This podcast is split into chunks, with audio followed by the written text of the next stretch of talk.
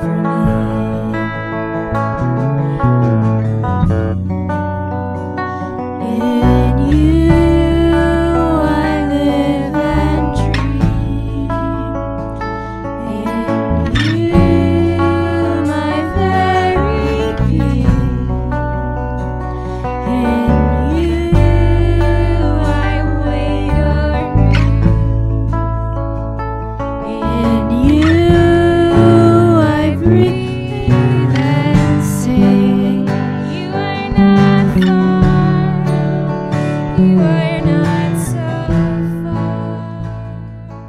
This morning's reading is taken from John chapter 1, uh, verses 1 through 5, and then verse 14.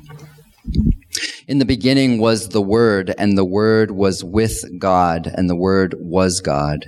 He was with God in the beginning.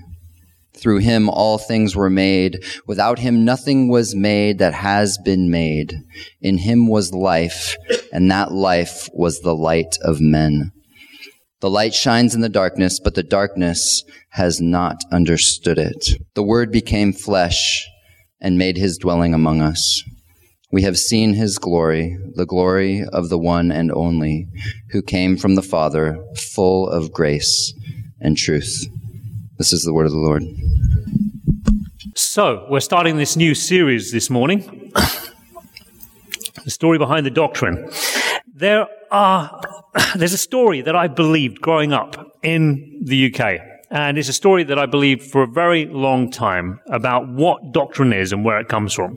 And the story goes like this. Doctrine is an invention of the church in order to control people, to control the population. It's really an arbitrary set of propositions, an arbitrary set of beliefs, and there's a lot of fear and intimidation and threats attached to these arbitrary set of beliefs so that they can manipulate people into doing what they want them to do. Think things like, you know, if you don't believe this, then you're going to burn in hell, and that, and that sort of thing.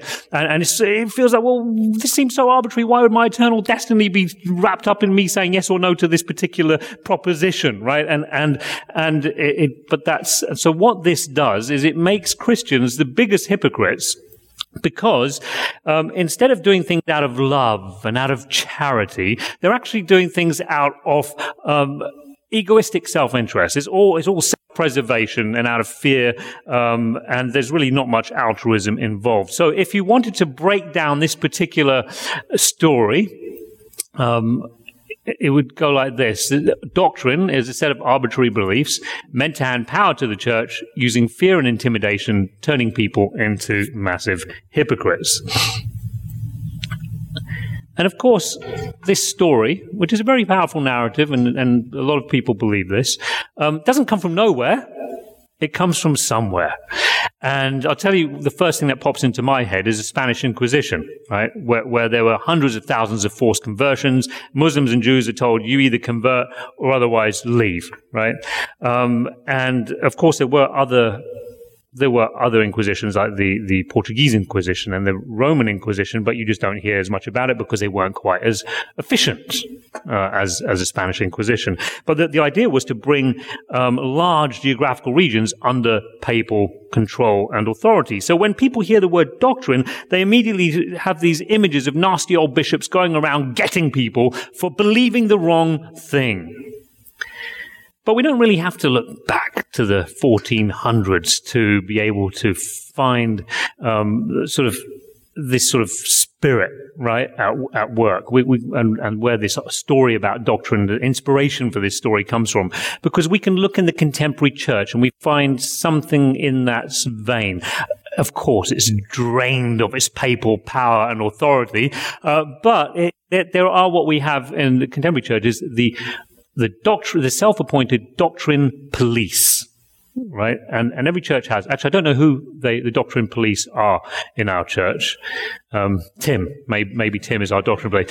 Uh, but you know, maybe they're secret police. I don't know. But most churches, most churches have these do- self-appointed doctrine police who've made it their aim in life to sneak out and snuff out heresy. And every time they hear someone saying something that isn't sound doctrine, uh, then they're ready to pounce and put it right. Because if they don't do it, then the whole church is just going to go off the orthodox rails. And, and this is what's going to happen.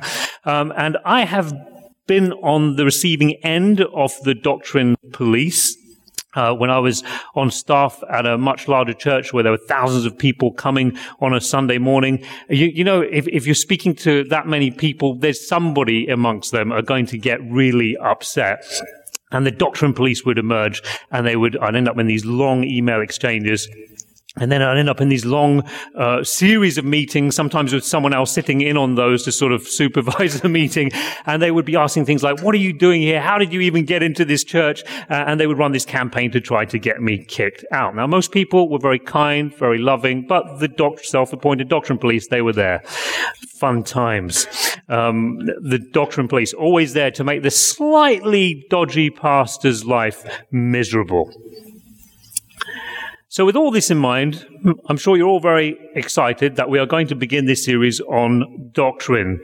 And uh, I want to look at three doctrines in this series. We're going to look at the doctrine of the incarnation, the doctrine of the resurrection, and the doctrine of the Trinity.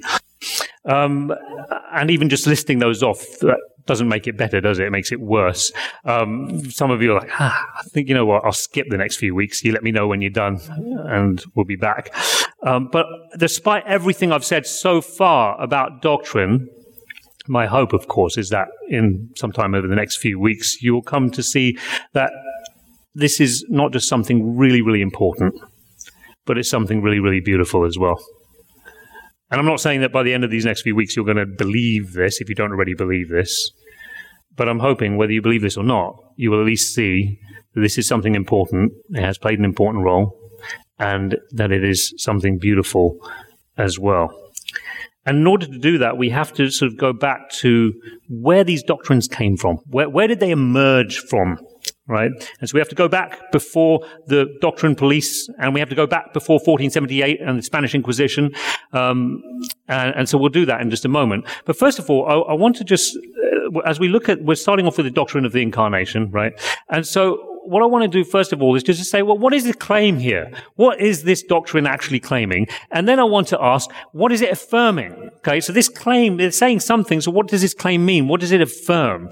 Um, and so the claim uh, is simply, first of all, that God has come as a human being. He's come in the flesh. He's come to us in the person of Jesus Christ. And therefore, Jesus Christ is both fully God and fully human at the same time. Paradoxically, fully God, fully human. This is the claim. God God has come to us in the flesh, in the person of Jesus Christ. That's the, the claim. Then what is this affirming? Well, it affirms at least two, I think, really interesting and important things. First of all, it affirms the goodness of the material world, the goodness of, of the physical world, matter and energy, flesh and blood and bone. It, affirms, in other words, the goodness of creation. It is, if you like, God driving a stake into the ground of the cosmos and saying, this is mine and this is good. Right? So that, that's, that's the first thing that, that this claim affirms. The, the second thing is that it affirms our vocation, the human vocation. Human beings have a vocation. I thought I was just going to do my own thing. No, no, we've got a vocation, we've got a calling. And if you've been around Trinity Heights for any length of time, you know what it is. Uh, and it is that we're called to reflect God's image, to reflect God's goodness, God's compassion, God's justice, God's mercy, God's generosity, God's hospitality. So we're called, this is an affirmation of our vocation, our calling as human beings. And it's saying, look, this, is there any hope for humanity? You look around and, and see how we fail to do that. And then along comes Jesus and we say, look, this is the person who fulfills that vocation and he opens up the future for humanity. We follow him and we will learn to fulfill that vocation too. And of course, this is tied in, all of this is tied in with the, the Christian Orthodox claim that Jesus is Lord right? This is the, the profession of faith. Jesus is Lord at your baptism. Do you declare, do, do you believe that Jesus is Lord? Do you profess that, right?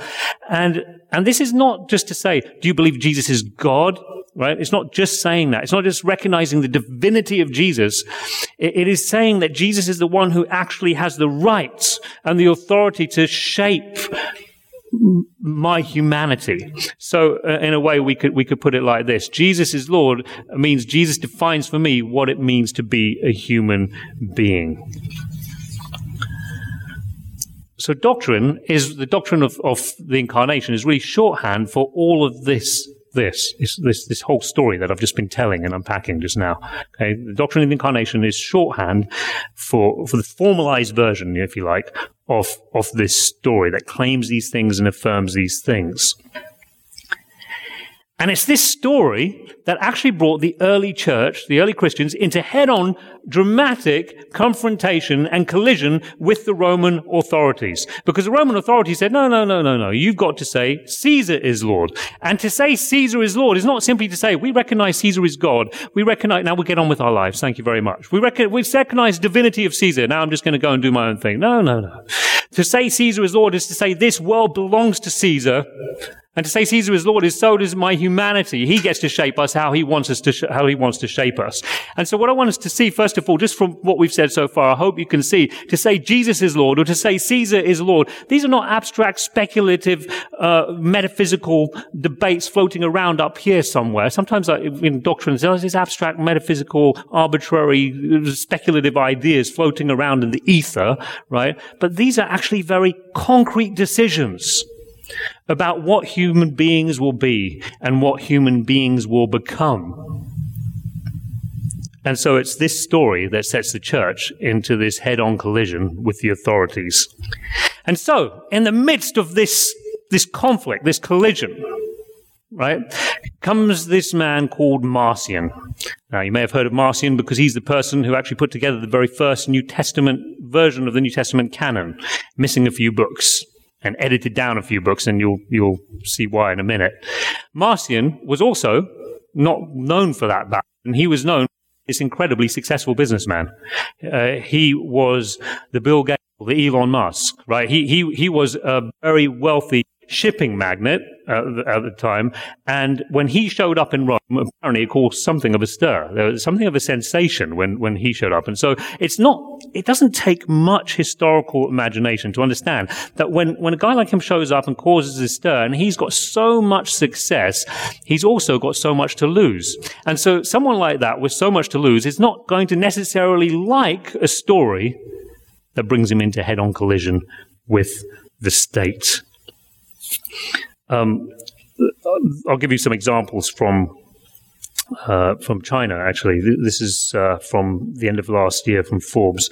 Um, formerly China's richest person was Jack Ma, um, and his last public sighting was at Shanghai's Bund Summit in late October, where he criticized Chinese regulators for stifling innovation. So, so that's interesting. He's criticizing them for shaping humanity a certain way. He's saying, look, human beings have this innovative, creative side to us, and you're stifling that. You're, you're, shutting that aspect of our humanity down. You're shaping humanity all wrong here, or at least in that respect.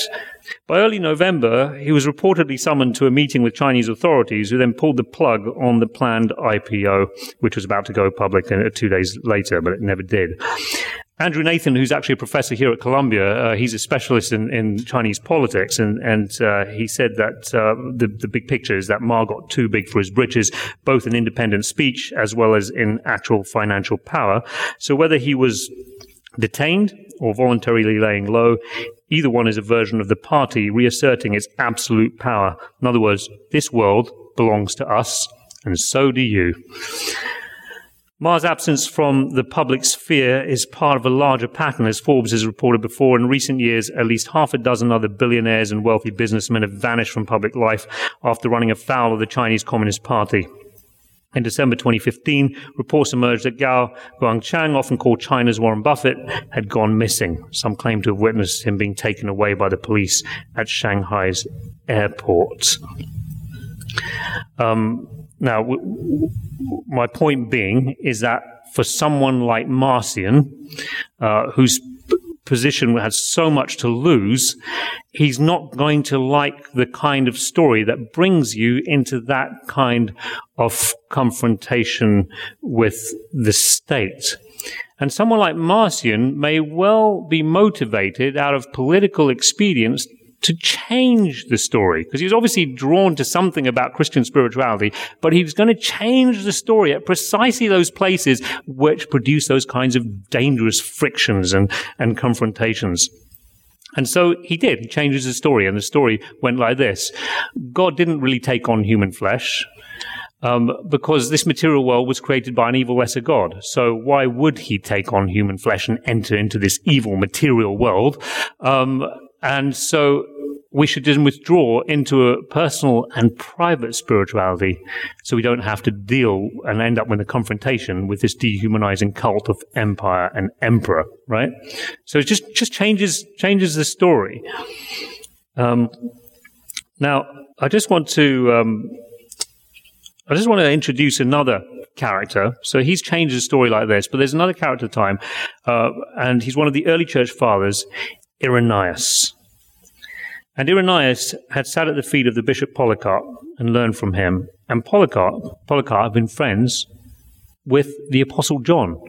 Eric just read that the one who wrote in the beginning was the Word, and the Word was with God, and the Word was God, and the Word became flesh and dwelt among us. Talking about the incarnation there.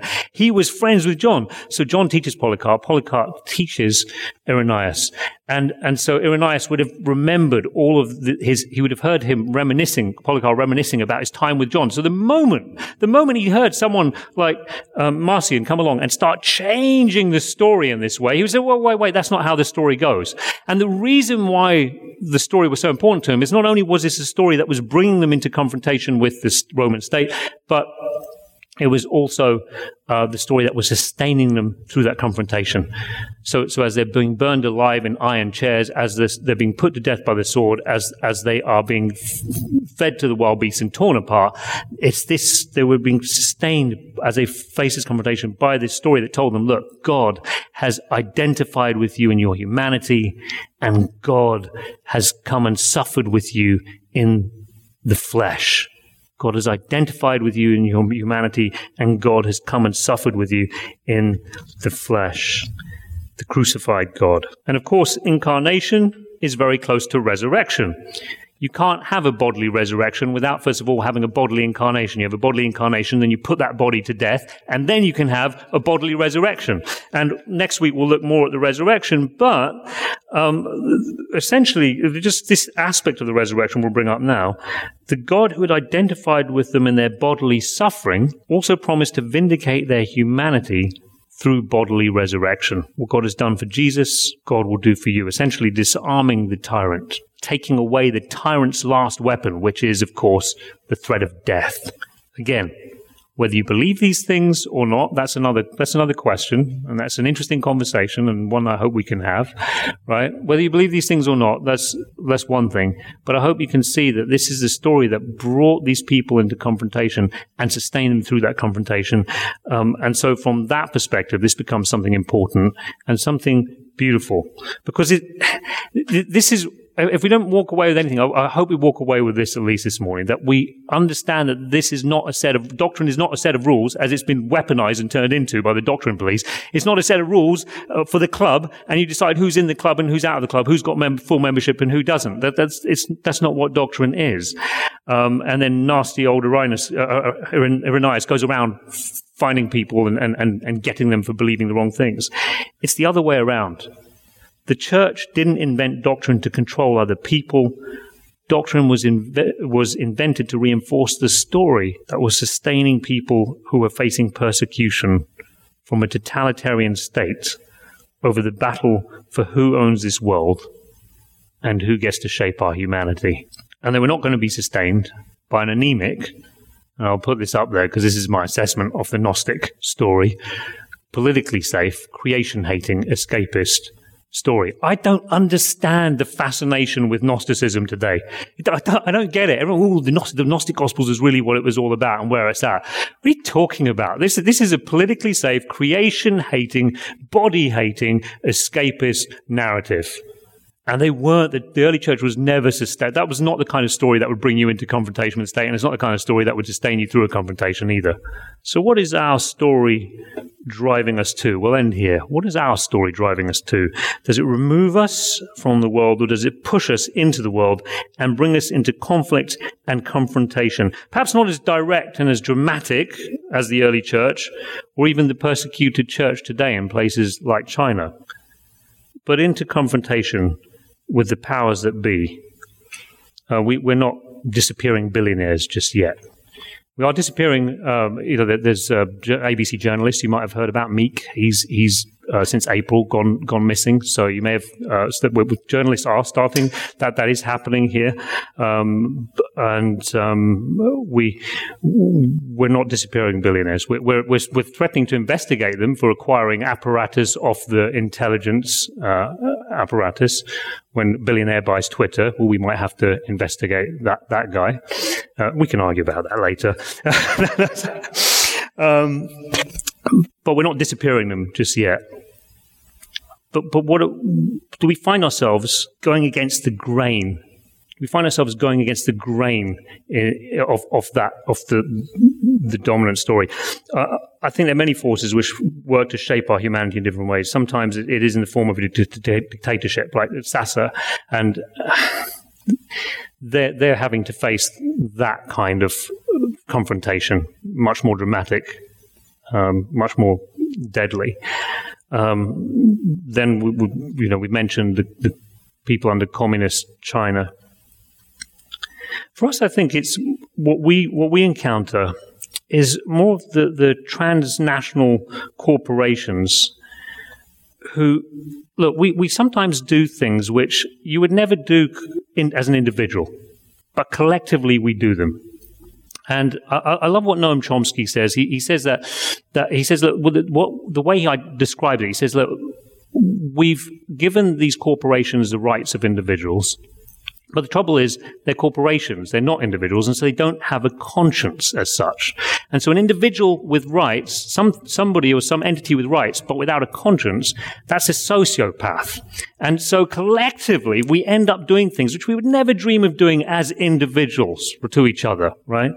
Um, and so these I think these transnational corporations, a lot of them would just as soon turn us into units in the marketplace exchangeable units in the marketplace. You've got, uh, you know, Uyghur slaves producing things over here for consumers over here. But, you know, one day we might want to turn these people into slaves over here for consumers over, over there or, or, or somewhere, somewhere else.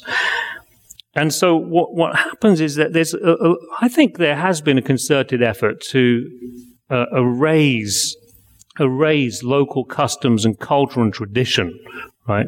Tradition's a dirty word, local customs, culture and tradition. Uh, and because these are the sorts of things that stand in the way of that very reductive approach to human beings. But as those things fade away, we become more and more susceptible to this sort of atmosphere, you could call it. And I, I suppose you could call it a very dark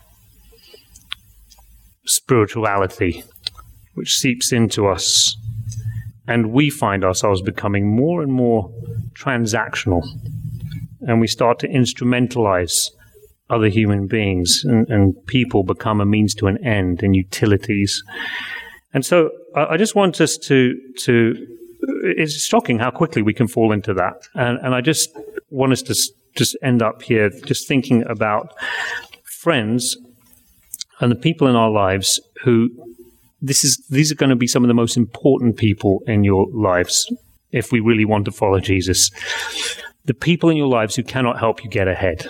We've talked about this earlier this year, and I want to just bring this up again. Who are the just think now, who are the people in your lives who cannot help you get ahead, who cannot help you achieve your next goal, whatever it is, career goal, financial goal, some sort of society, social goal. They just, they, they don't have that to give you, but you know what they've got to give you? Just love and friendship.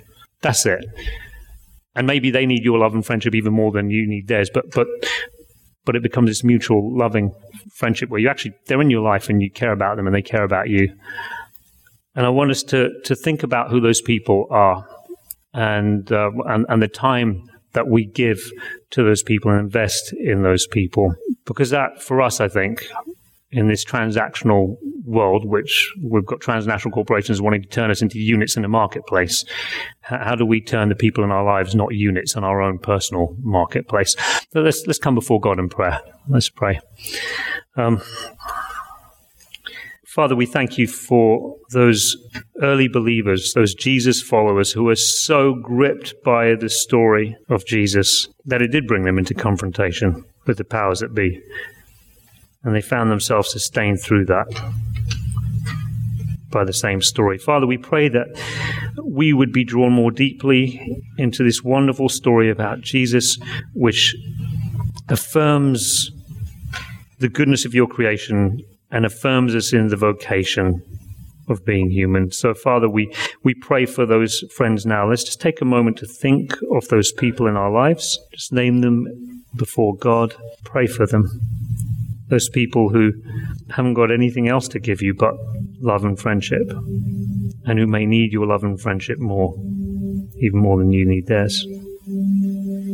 Pray for those people who cannot help you get ahead or achieve your goals, whatever they might be. And we pray, Lord, for more opportunities to love, to serve, to be with these friends.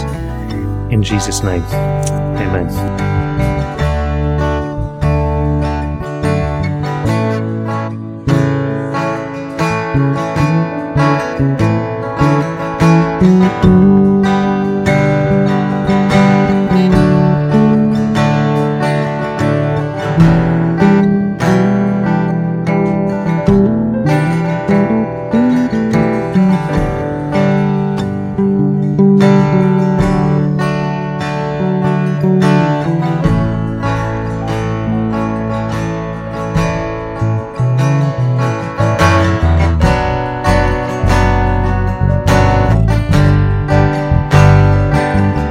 Música